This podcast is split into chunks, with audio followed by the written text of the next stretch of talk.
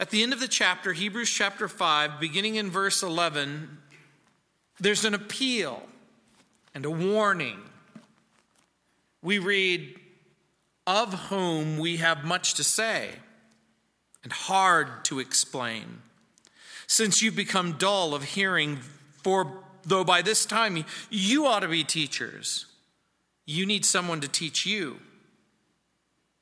again the first principles of the oracles of God, and you have come to need milk and not solid food. For everyone who partakes only of milk is unskilled in the word of righteousness, for he is a babe. But solid food belongs to those who are of full age, that is, those who by reason of use have their senses exercised to discern both good and evil. In Hebrews chapter 5, the author is going to contrast the ministries of the Jewish high priest and the ministries of Jesus Christ, our great high priest. Both are human both have been selected from among men, verse 1, verse A, and, and, and verse 4.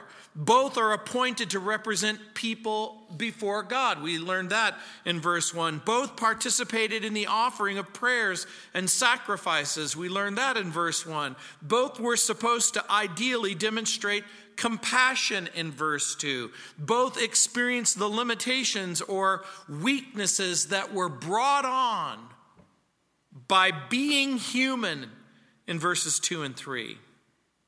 But only Jesus Christ is called God's Son in verse 5. Only Jesus is given an everlasting priesthood in verse 6. Only Jesus is made a priest after the order of Melchizedek in verse 6 and in verse 9, and then again in verse 10. And only Jesus cried out to God with tears to those to the one, if you will, who could deliver him out of death in verses 7 and 8, not from death, but out of death. That is, he cries out to the one who is going to bring him back to life. No other, no other high priest died and came back to life and could serve as the high priest in heaven right at this very moment.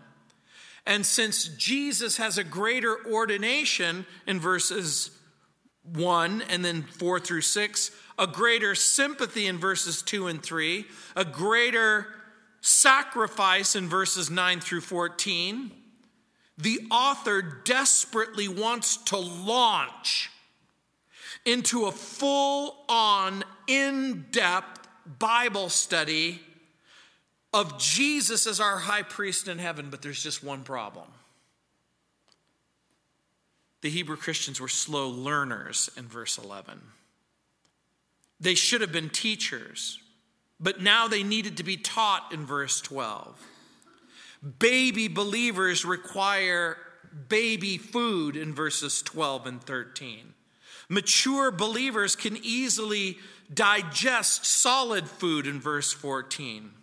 The writer of Hebrews, whoever he or she may be, has brought to the reader's attention the catastrophes of unbelief in chapter 3, verses 7 through 19, the consequences of unbelief in chapter 4, verses 1 through 10, the cure for unbelief in chapter 4, verses 11 through 16. And the cure for unbelief is, according to the writer, a full comprehension of the person of Jesus and the work of Jesus and the sacrifice of Jesus and the ministry of Jesus. But now, in the middle of his study, he comes up with a warning.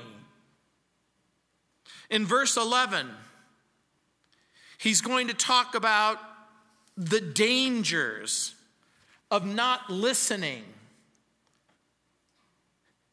In verse 11, it says, Of whom we have much to say, hard to explain, since you've become dull of hearing. The King James reads, of whom we have many things to say and hard to be uttered, seeing ye are dull of hearing. When it says of whom, he's making a reference back to verse 10. Called by God as high priest, Jesus, according to the order of Melchizedek. The expression hard to be uttered or hard to explain translates a single Greek word. Many of you are going to know this Greek word. It has a prefix and a root word and a suffix, but the, the Greek word is di, sir, menos, or menatos.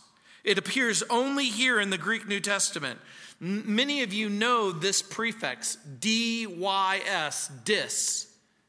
Some of you may have grown up in a world where you heard the word dysfunctional a lot. That prefix dis means difficult. And the word hermaneo means to explain or interpret. And when you put difficult and explain and interpret all in this one big word, you have that expression hard to explain, difficult to understand, if you will. So when it uses in the Old King James, hard to be uttered, it doesn't quite catch the sense because that means it's hard to talk about it. It is not hard for the author to talk about it because that's exactly what he's going to do, but it is hard to explain. And so, how do we explain? And what is hard to explain? And by the way, hermaneo is one of those words where we get the word hermeneutics from, which means to explain or interpret. Biblical hermeneutics is the art and science of interpretation. So, here the Hebrew Christians were having a hard time understanding the nature of Jesus and the subject of the atonement. Atonement is a thing of death, but the priesthood is a thing of life. Atonement is once for all finished. The priesthood continues on. Atonement was accomplished on earth. The priesthood carries on into heaven. Atonement is for the sinner. The priesthood is for the saint. And so, Paul, or whoever wrote this epistle, understood that Melchizedek becomes a type and a picture of the ministry of Jesus. Melchizedek has no father or mother mentioned in the Bible in the priestly sense. This means that his priesthood is different from Aaron's priesthood, which depended on descent and genealogy and lasted for a definite period of time. The writer is making an argument that Jesus, Jesus, Jesus is our eternal priest. And because Jesus is our eternal priest, he can come from heaven and he can advocate for us. His priesthood begins not with the Bible and not with the first five books of Moses, it begins with himself. And if the priesthood of Jesus begins with himself and continues with himself and ends with himself,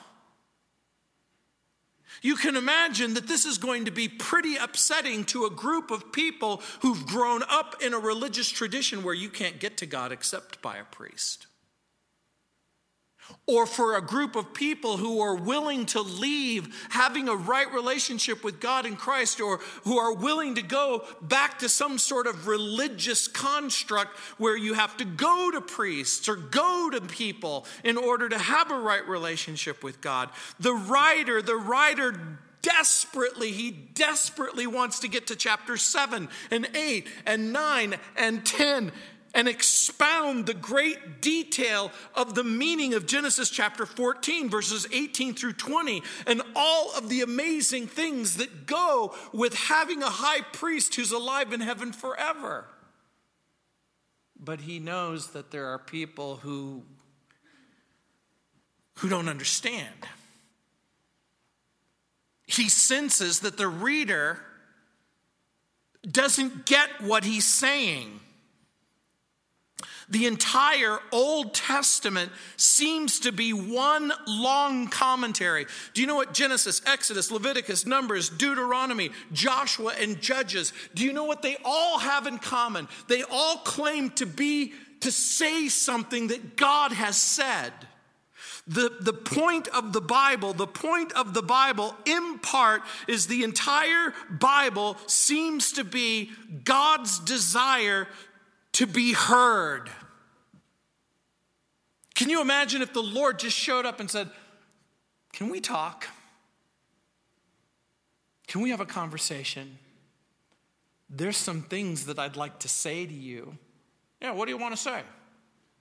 Hey, I'd like to say how much I love you and I, I want you to know how much I care for you and how I think about you every moment of every day. I, I want to tell you about how I've created the universe in which you're living in so that I could know you and love you and have a relationship with you and friendship with you. Hey, all of that's really good news. Uh, what, what's keeping us from having that? Well, you know, it's Genesis chapter 2 and 3. It's the problem of sin. Adam and Eve fell in that, that garden. Sin has separated us.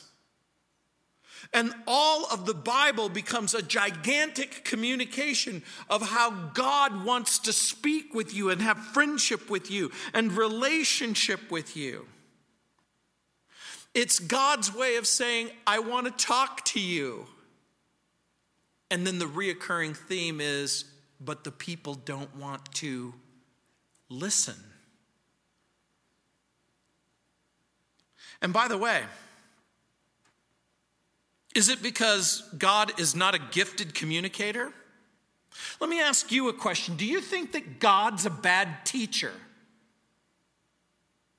Do you think that the writer of Hebrews is a bad teacher? I don't think so. I'm willing to concede that there are bad teachers. I'm willing to concede that that sometimes the teacher is the problem. I'm willing to concede that a subject might, might be unfamiliar or the teacher might be unprepared. I'm willing to concede that the subject matter is sometimes difficult. I'm willing to concede that it might be fraught with difficulty. And the writer of Hebrews could have at this point blamed himself or herself. But the writer goes on and gives God's testimony.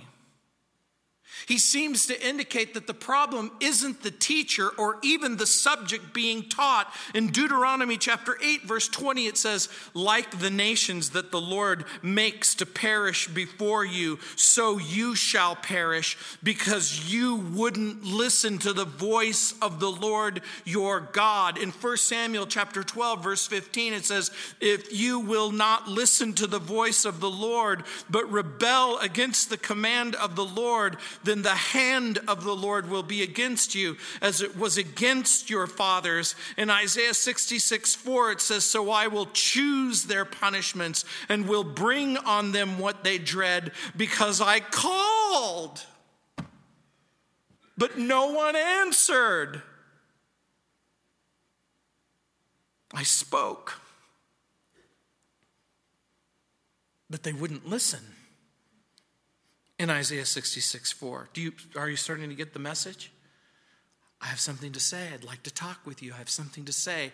I'd like to talk to you. I have something to say.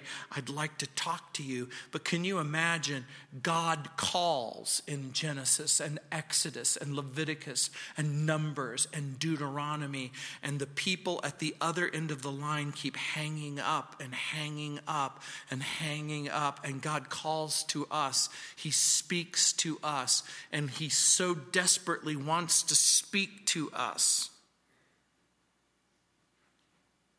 I want you to pause for a moment. The Bible teaches that God speaks. True or false? Think that's true? I do. The Bible teaches that God expects to be heard. True or false? I think that's also true. So if God speaks and he expects to be heard, Is it also true that some of us, I won't speak for you, that would be inappropriate, but I will speak for myself. I sometimes fail to listen and fail to obey God. And failing to listen and failing to obey God deserves punishment. But some of you don't really believe that. Not really. Not really. And it's evidenced by the fact that God speaks. And we say, What did you say? I didn't get that. Our ears are plugged up. Jesus said, Hearing, you will not hear and shall not understand, and seeing, you will see and not perceive, for the heart of the people has grown dull. In the original language, it means fat, it means thick it means plugged. Their ears are hard of hearing and their eyes have closed. The text literally reads, with their ears heavily they have heard. Sometimes when my wife is frustrated with me, she'll go, Look at me, look at me. You're not listening. And whenever she does that, I have to automatically pause what I'm doing and I'm going to and I say, "Okay, please tell me again. Tell me again. Help me understand. Help me understand what it is that you're saying."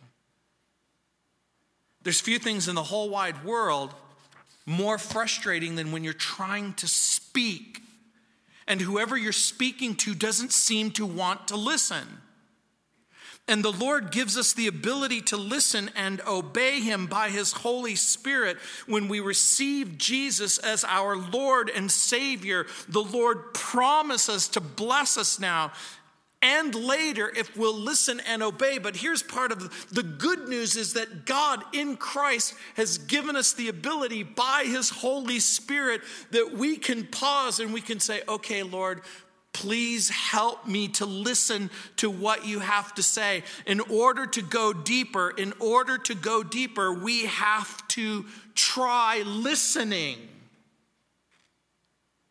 In Deuteronomy chapter 11, verses 13 through 15, it says, It shall come about if you listen obediently to my commandments, which I'm commanding you today, to love the Lord your God and serve him with all your heart and your soul, that he'll give you the rain for your land in its season, the early and late rain, that you may gather in your grain and your new wine and your oil. He will give you grass in your fields for your cattle, and you'll eat and be satisfied. I know that most of you don't care about the rain or the grass unless you're a part of the medical marijuana community.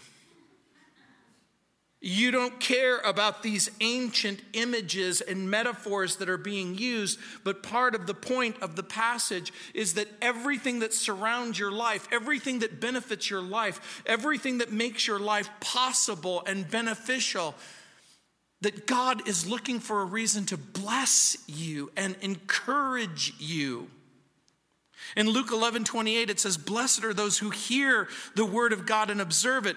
Proverbs chapter 1, verse 33 But he who listens to me shall live securely and will be at ease from the dread of evil. The reoccurring theme being, if you just listen, if you just listen, if you just listen. And the writer, the writer, remember who he's speaking to. He's speaking to the person who is not convinced because of pain and sorrow and persecution and suffering that maybe it's going to be a much better idea for them to abandon Jesus and abandon grace and abandon the gospel and go in a different way. And remember the writer's point as he's trying to make the point concerning the reality of the superiority of Jesus. And so, in the process of warning, he not only talks about the dangers of not listening, but the dangers of not teaching.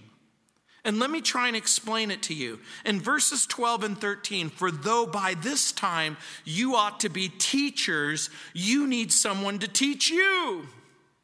Again, the first principles of the oracles of God, and you have come to need milk and not solid food.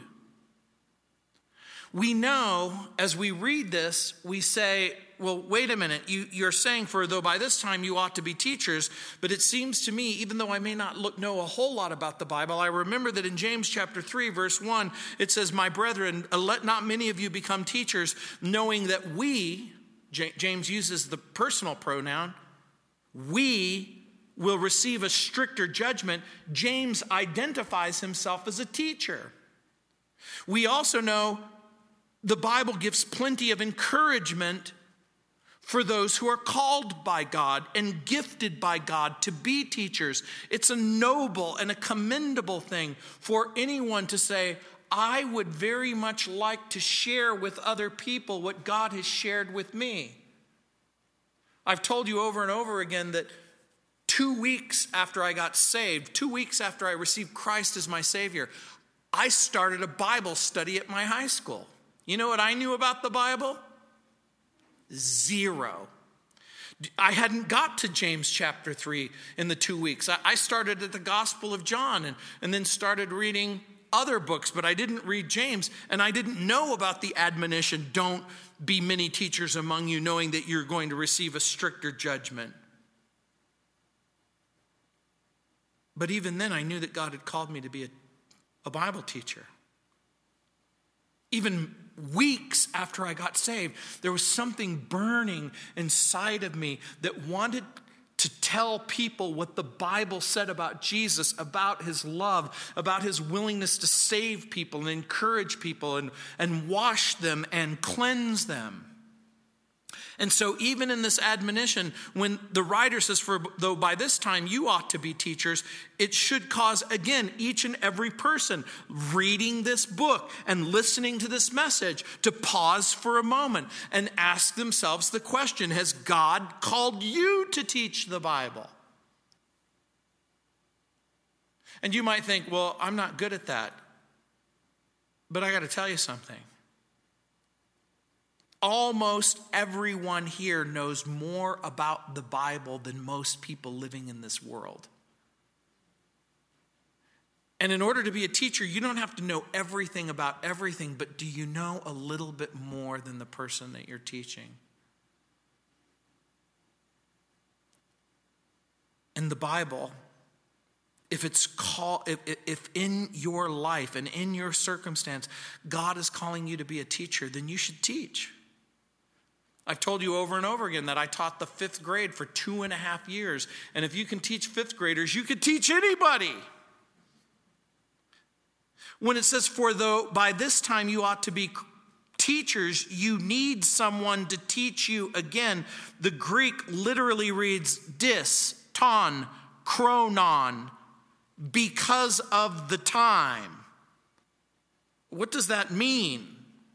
Some Bible teachers have suggested it should read, for, for by this time, or for the time being. But I think the true meaning is obvious. I think what the passage is saying and what the writer is trying to say is after such a long time as Christians, you ought to be teachers. If you've been a Christian for two weeks or two months or two years or two decades,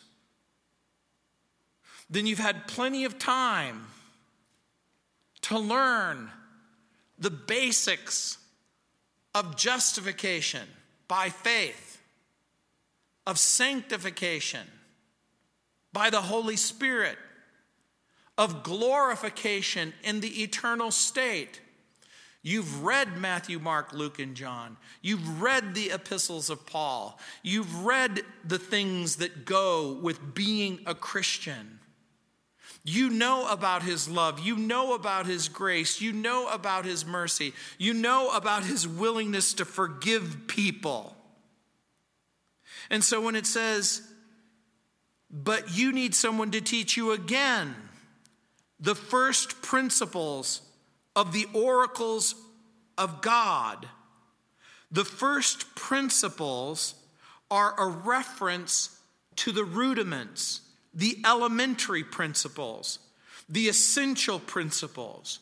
We might think of this as the simple elements that constitute biblical Christianity. What are those simple elements? That the Bible is true and it's the Word of God. What are those simple elements? That the Bible teaches that God sent Jesus into the world, born in Bethlehem, born of a virgin that he lived the perfect life, that he performed miracles and raised the dead, and that he himself died on the cross and rose from the dead, that he arose three days later, he ascended into heaven, and he's seated at the right hand of, of the Father. Those are the kinds of essential, elementary principles that he's talking about, and he will repeat in chapter 6, verses 1 and 2, when he says, Therefore, leaving the discussion of the elementary principles, principles of Christ, let us go on to perfection, not laying again the foundation of repentance from dead works and of faith toward God, of the doctrine of baptisms and the laying on of the hands and the resurrection of the dead and eternal judgment, that Jesus will come back to judge the living and the dead. These are the simplest of the simple things that everyone should know. Leaving the foundations, well, here's how I want to put this. Learning the foundations of Christianity is wonderful. But if the foundations are all you learn or will ever learn, that's not a good thing. And so, in part, what the writer is basically saying is that their inability to understand the Bible or to doubt the Bible or to depart from the Bible has been because, in part, they have abandoned the elementary principles of the Bible. Ancient writers would use this expression to describe the elements or the rudiments. When you're a kid growing up, a person will say to you, Have you learned your ABCs? Do you remember as a kid? A, B, C, D, E, F, G, H, I, J, K, L, M, N, O, P, Q, R, S, N, T, U, V, W, X, and Y, and Z. Now I know my ABCs. Tell me what you think of me. Not much if you have a PhD in English.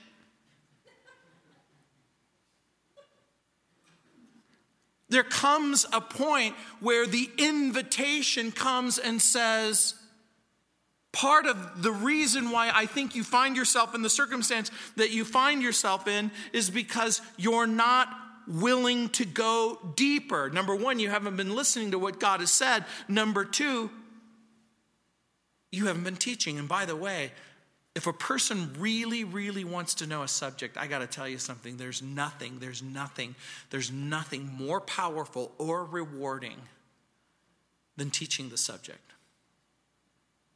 Do you want to know about Jesus or do you want to know about the Bible? Teach a Sunday school, well, teach it in the children's ministry. Teach second graders or third graders. Teach someone who knows less than you. And you know what it will do? It will get you in God's word, and you'll get the conviction and the compassion that, that in that process of preparation, that God has entrusted to you li- lives. Do you want to go deeper? Try teaching. Does that mean that you know everything about your subject? Not necessarily. But I got to tell you something. After a while, you'll get to know more and more and more. Someone once said, sow a thought, reap an action. Sow an action, reap a habit. Sow a habit, reap a character. Sow a character, reap a destiny. Nothing becomes more true in that than in history. There was a man named Socrates who taught a man named Plato, who taught a man named Aristotle, who taught a man named Alexander, and Alexander went out and he conquered the, the known world. Teachers have an amazing, an amazing, an amazing opportunity. Because guess what?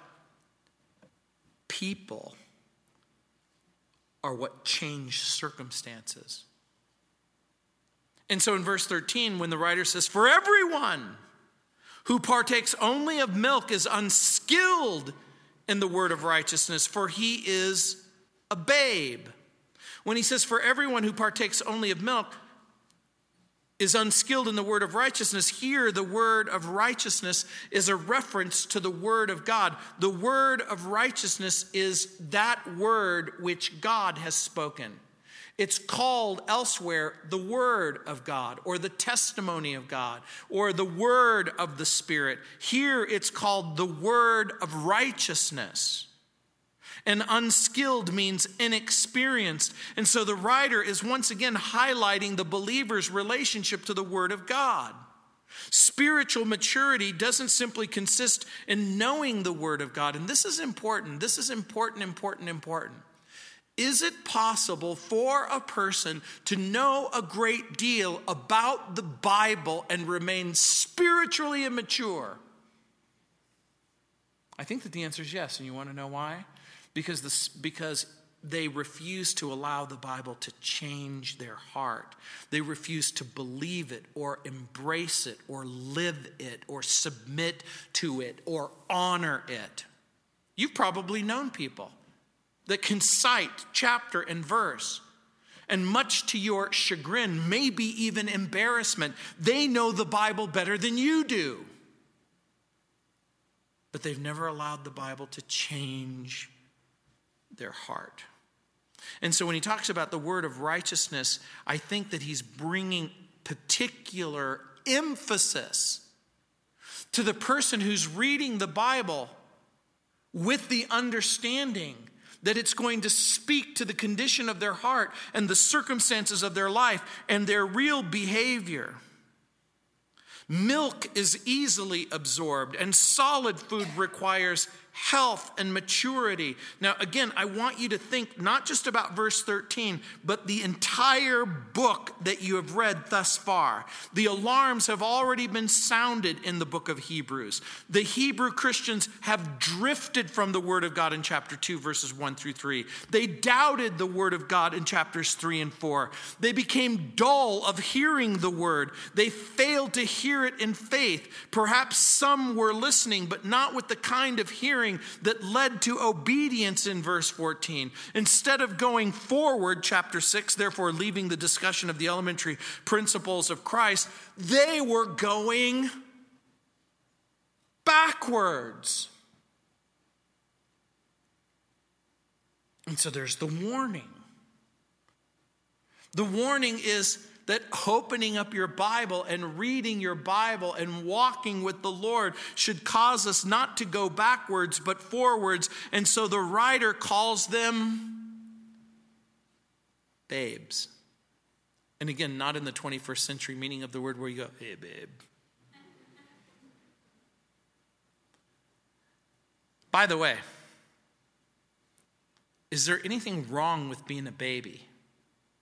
No babies are cute. And there's all kinds of cute babies. There's your grandchildren, and there's my grandchildren.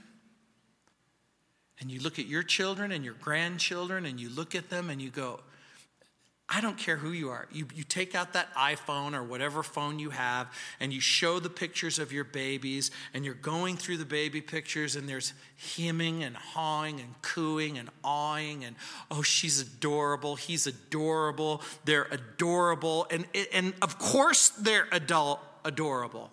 But adults who are infantilized are met with fear and suspicion and pity. It's one thing to show you a picture of my three week old gr- grandson or my I should say, four week old grandson and two week old granddaughter. And it's another thing to show you a picture of my 35 year old son. And if he's got a pacifier in his mouth with a little bonnet and, and a onesie on, there's really nothing cute about that. There's nothing cute about a grown man or a woman who is infantilized. And there's something tragic about a person who never grows up.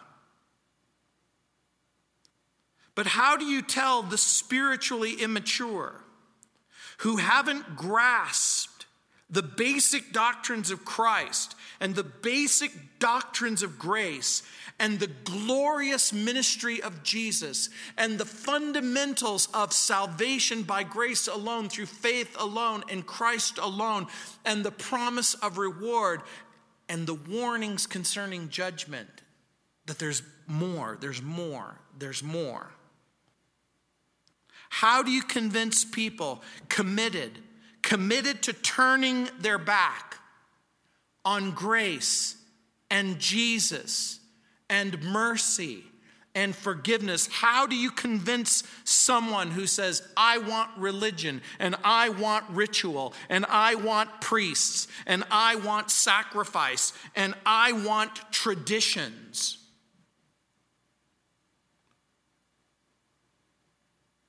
That that really isn't where life is or where hope is or where growth is. Jesus rose from the dead. Jesus sat on the right hand of majesty. But now these people needed milk. The apostles were with them, and the apostles spoke to them. And the apostles were filled with wisdom and power and energy and faith. And they still wouldn't listen. And by the way, the apostles, Peter, James, John, these people weren't lazy.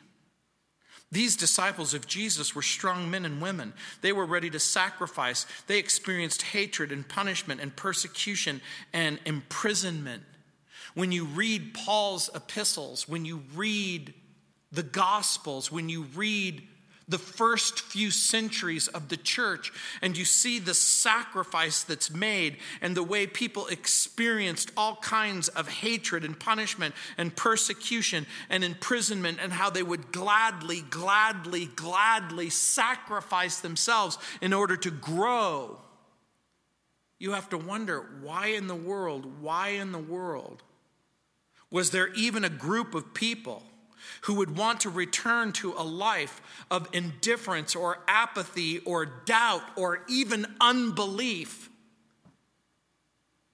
And the writer of Hebrews, of course, is giving us in part the reason because they wanted milk.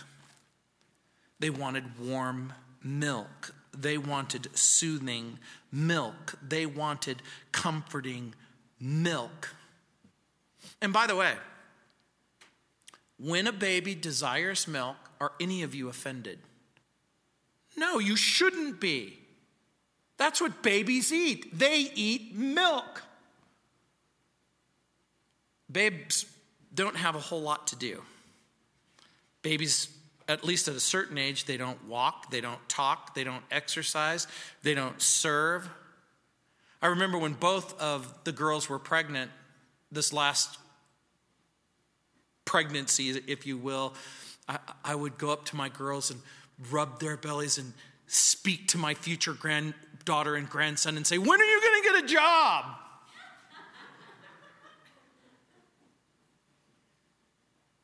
And the, the daughters would say, Look, their job is to be cute. Their job is to rely on everyone else to take care of them. That's the baby's job, huh? Can you imagine a baby going, Excuse me. Excuse me. Where do I submit my resume? Babies don't do that. And no one is bitter. No one is resentful towards a baby. No one cares that a baby wants milk or requires constant attention or, or food or sleep. And by the way, when babes are sleeping, good thing or bad thing? It's a good thing. Babies need a lot of sleep. But there's something pathetic about a Christian who remains on the bottle and who sleeps all the time because the truth is, the truth is that even though physical maturity may take a lot of time and a lot of nutrition, when it comes to spiritual maturity, time and nutrition can be accelerated and growth can take place in leaps and bounds. And so in verse 14, he talks about the dangers of remaining immature. In verse 14, he says, But solid food belongs to those who are full age. That is, those who by reason of use have their senses exercised to discern both good and evil. He's moving from the realm of the physical metaphor of growing up, of solid food and milk, to the spiritual metaphor that comes with growing and maturing. Full growth isn't limited to height and weight. When we think of maturation of a particular young lady or a particular young man, and we see them grow up to maturation, in this particular instance, maturation becomes recognizable in a spiritual sense by those who, by reason of use, have their senses exercised to discern both good and evil. The idea being that the mature person who is growing and maturing in Christ is able to say, hey, this is right. Hey, this is wrong. Hey, that's right. And hey, this is wrong. Hey, guess what? Discern is the word that is used to, to describe the ability to cut a line and so the idea means that you're able to cut a line and you're able to put certain categories onto the realm of good and some onto the realm of evil. The mature, those who are full age, those who have all of their spiritual senses exercised. The writer is in effect saying, You have the ability to assimilate solid food, digest it, and incorporate it into your walk with Christ. The mature are those who have their spiritual senses exercised. By the way, in the real world in which we live, we have senses, don't we? Taste, hearing, sight, smell, I think I would add another one taste, hearing, sight, smell, feeling. In the spiritual realm, all of those metaphors are used in describing a person who is growing up. As a matter of fact, it says, If indeed you have tasted that the Lord is gracious. The Bible says, Taste and see that the Lord is good. Hear, and your soul shall live. He that has ears to hear, let him hear. Open my eyes that I may behold wondrous things out of your law, having the eyes of your heart enlightened. The Holy Spirit says of Christ, He shall be of quick scent in the fear of Jehovah. Isaiah 11 3. What that means, having, He shall be of quick scent, it means a living fragrance. Sometimes someone will come up to me and they'll go, Hey, what, what's that aftershave you're wearing? What is that? What is that cologne you're wearing?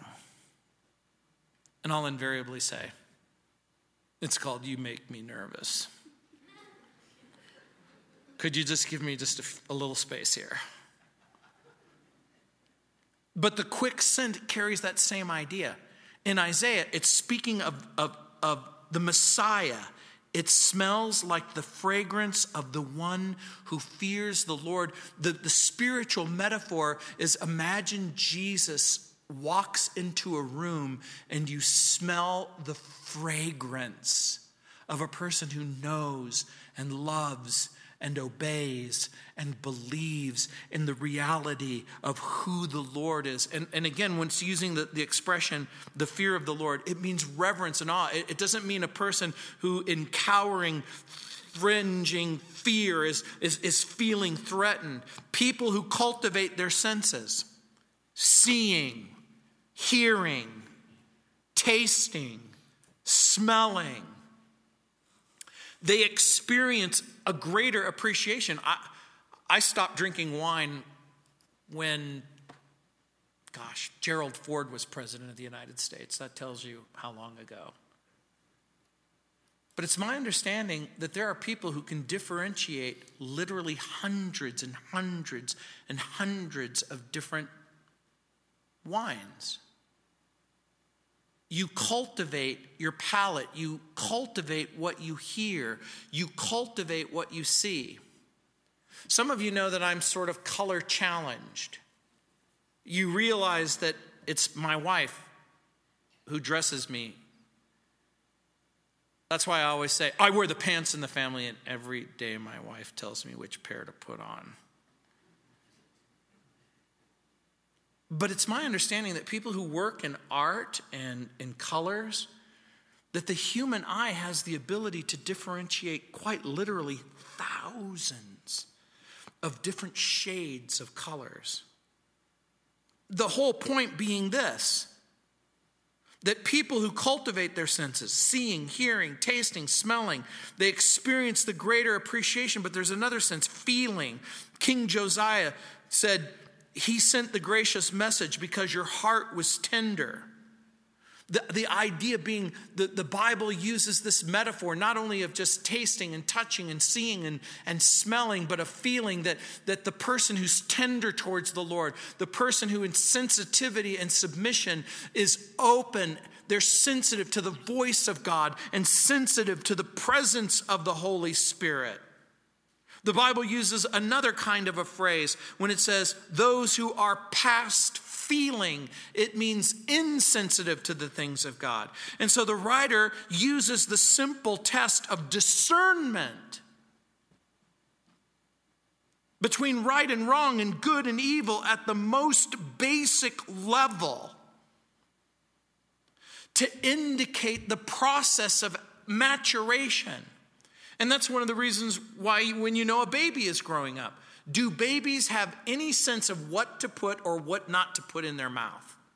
By the way, will a baby try to swallow whatever goes into his or her mouth? The answer is yes. Are there new believers who are quite willing to swallow whatever goes into their mouth? I think the answer is yes. One of the ways that you know you're growing up in Christ is when someone tries to put something in your mouth and you go, What was that? That's disgusting. And you go, Hallelujah, you're growing up.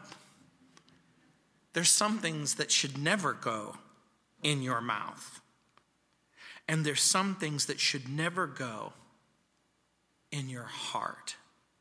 And there are things that as we grow in grace and mature, and we recognize that they go into the category of things that are good for us and things that are not good for us, we can differentiate between the two. And so the Bible gives us warnings about those things that constitute the wisdom of God and those things that constitute the wisdom of men. Why in the world is the Bible full of warnings about false teachers and false gospels. The writer isn't simply warning people who have forgotten or abandoned the basic teachings of Christianity. He is not simply speaking to the person who can articulate the doctrines of Christianity. He's not simply speaking to the person who cannot articulate the doctrines of grace or righteousness by faith or justification or sanctification. He's speaking to the person who's grown cold in his or her indifference and apathetic towards towards the things that they once knew and they no longer care about.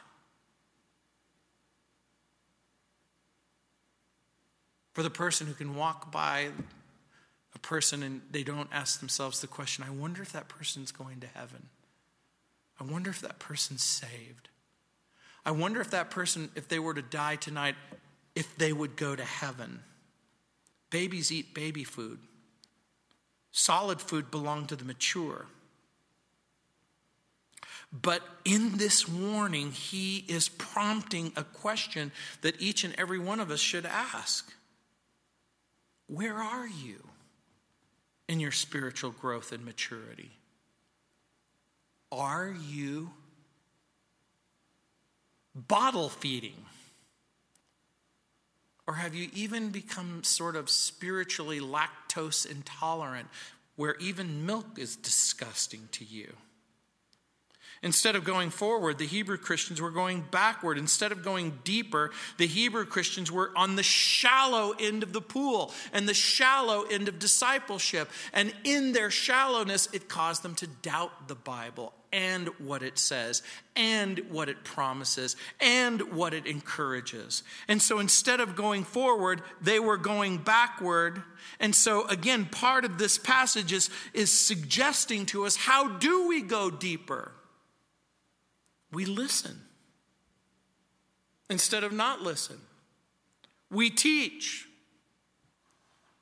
instead of keeping all of the information that God has entrusted to us to ourselves. We grow up. In 2 Peter chapter 3 verse 18 it talks about growing in grace and then the knowledge of the truth. And in order to grow in grace and the knowledge of the truth then you have to know about grace and you have to know about truth and then you have to walk in that grace and walk in that truth. The believer doesn't have to remain a babe for a very long time. We need milk for a little while and we need strong healthy nourishment and as we grow in grace the nourishment should become more and more important part of our life. And so you can imagine how frustrating it is for me, for the Christian who's been a Christian for five years or 10 years or 15 years, and they still don't know about the most basic things.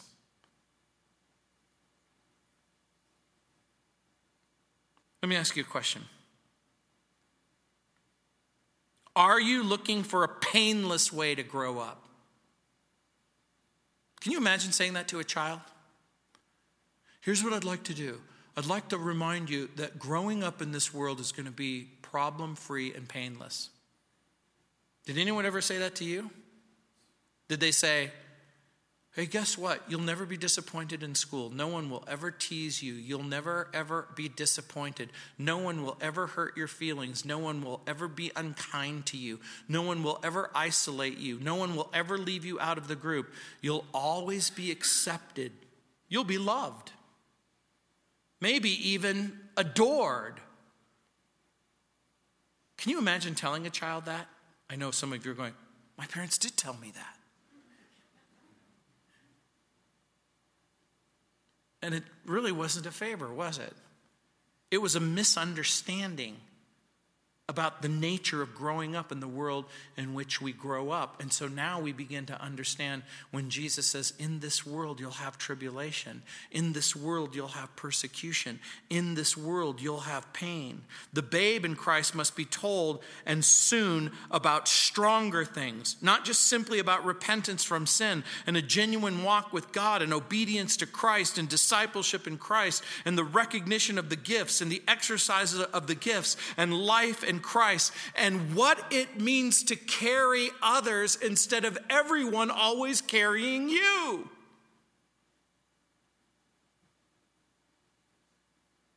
If you're looking for a painless way to grow up, you might as well give up right now. George MacDonald wrote, All growth, all growth, all growth that is not towards God is growing in decay. And so we go deeper. We listen to what the Lord says.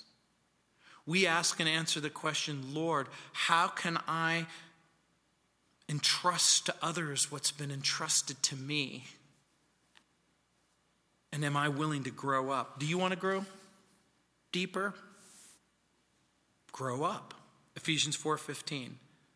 but speaking the truth in love may grow up in all things unto him who is the head, Christ. Paul says growing up includes speaking the truth in love. All truth and no love, you blow up. All love and no truth, you dry up.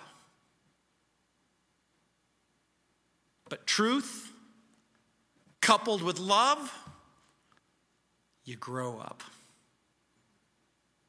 We grow up. In Genesis chapter 12, verse 1, it says, Now the Lord said to Abraham, Get out of your country, from your kindred, and from your father's house, to a land that I will show you. In Genesis 12:1 we learn that we don't just grow up, but sometimes we go out and we get up. Genesis 13, 3. And he went on his journey from the south as far as Bethel to the place where his tent had been at the beginning, before Bethel and Ai, to the place of the altar which he had made at the first. And there Abram called on the name of the Lord. Bethel was the place where Abram heard from the Lord. Bethel was the place of worship. Bethel was the place where he called on the name of the Lord. Bethel was the place where he prayed. We grow up, we go out, we get out. So, in order to go deeper in your faith, you have to go deeper in your holiness towards God. You have to go deeper in your love for God and each other. You have to go deeper in the knowledge of Jesus and in the will of God. Going deeper means going away from sin and going towards the Lord. A.W. Tozer said, Progress in the Christian life is exactly equal to the growing knowledge we gain of the triune God in personal experience we go deeper in the knowledge of Jesus. We go deeper in the will of God. And so, the more we know about Jesus and then we know more about what God expects, we begin to grow up.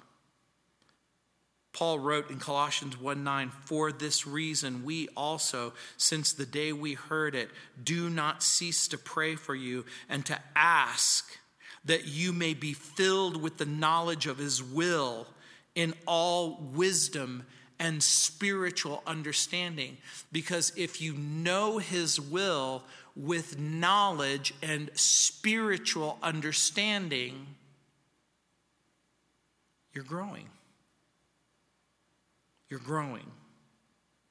C.S. Lewis said, Mere change is not growth. Growth is the synthesis of change and continuity. And where there is no continuity, there is no growth. Mere change is not growth. Changing your schedule, changing your reading habits, changing your understanding, even changing your knowledge. Change isn't growth. Only living things grow. And so the Bible invites us to a living faith.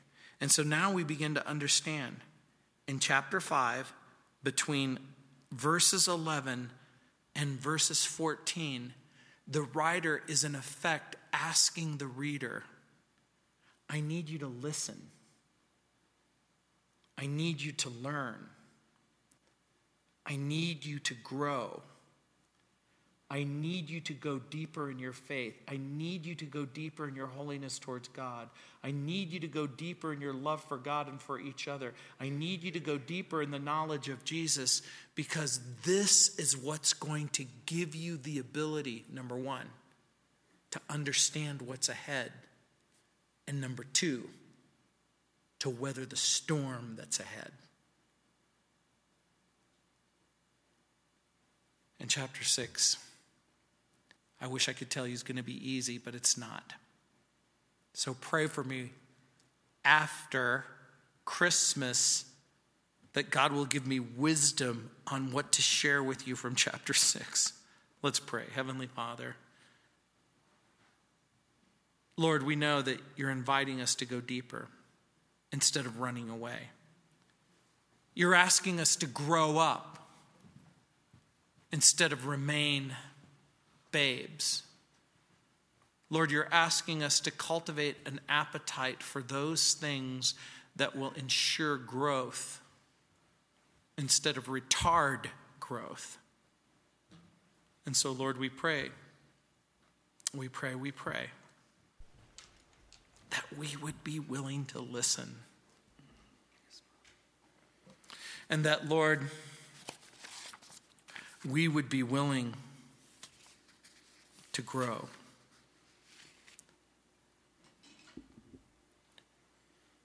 By using the gifts and callings that you've placed in us and entrusted to us in the service of others. And so, Lord, again, we thank you, we praise you that there's an opportunity to listen, that there's an opportunity to learn, and that there's an opportunity to grow. In Jesus' name. Amen. Let's stand.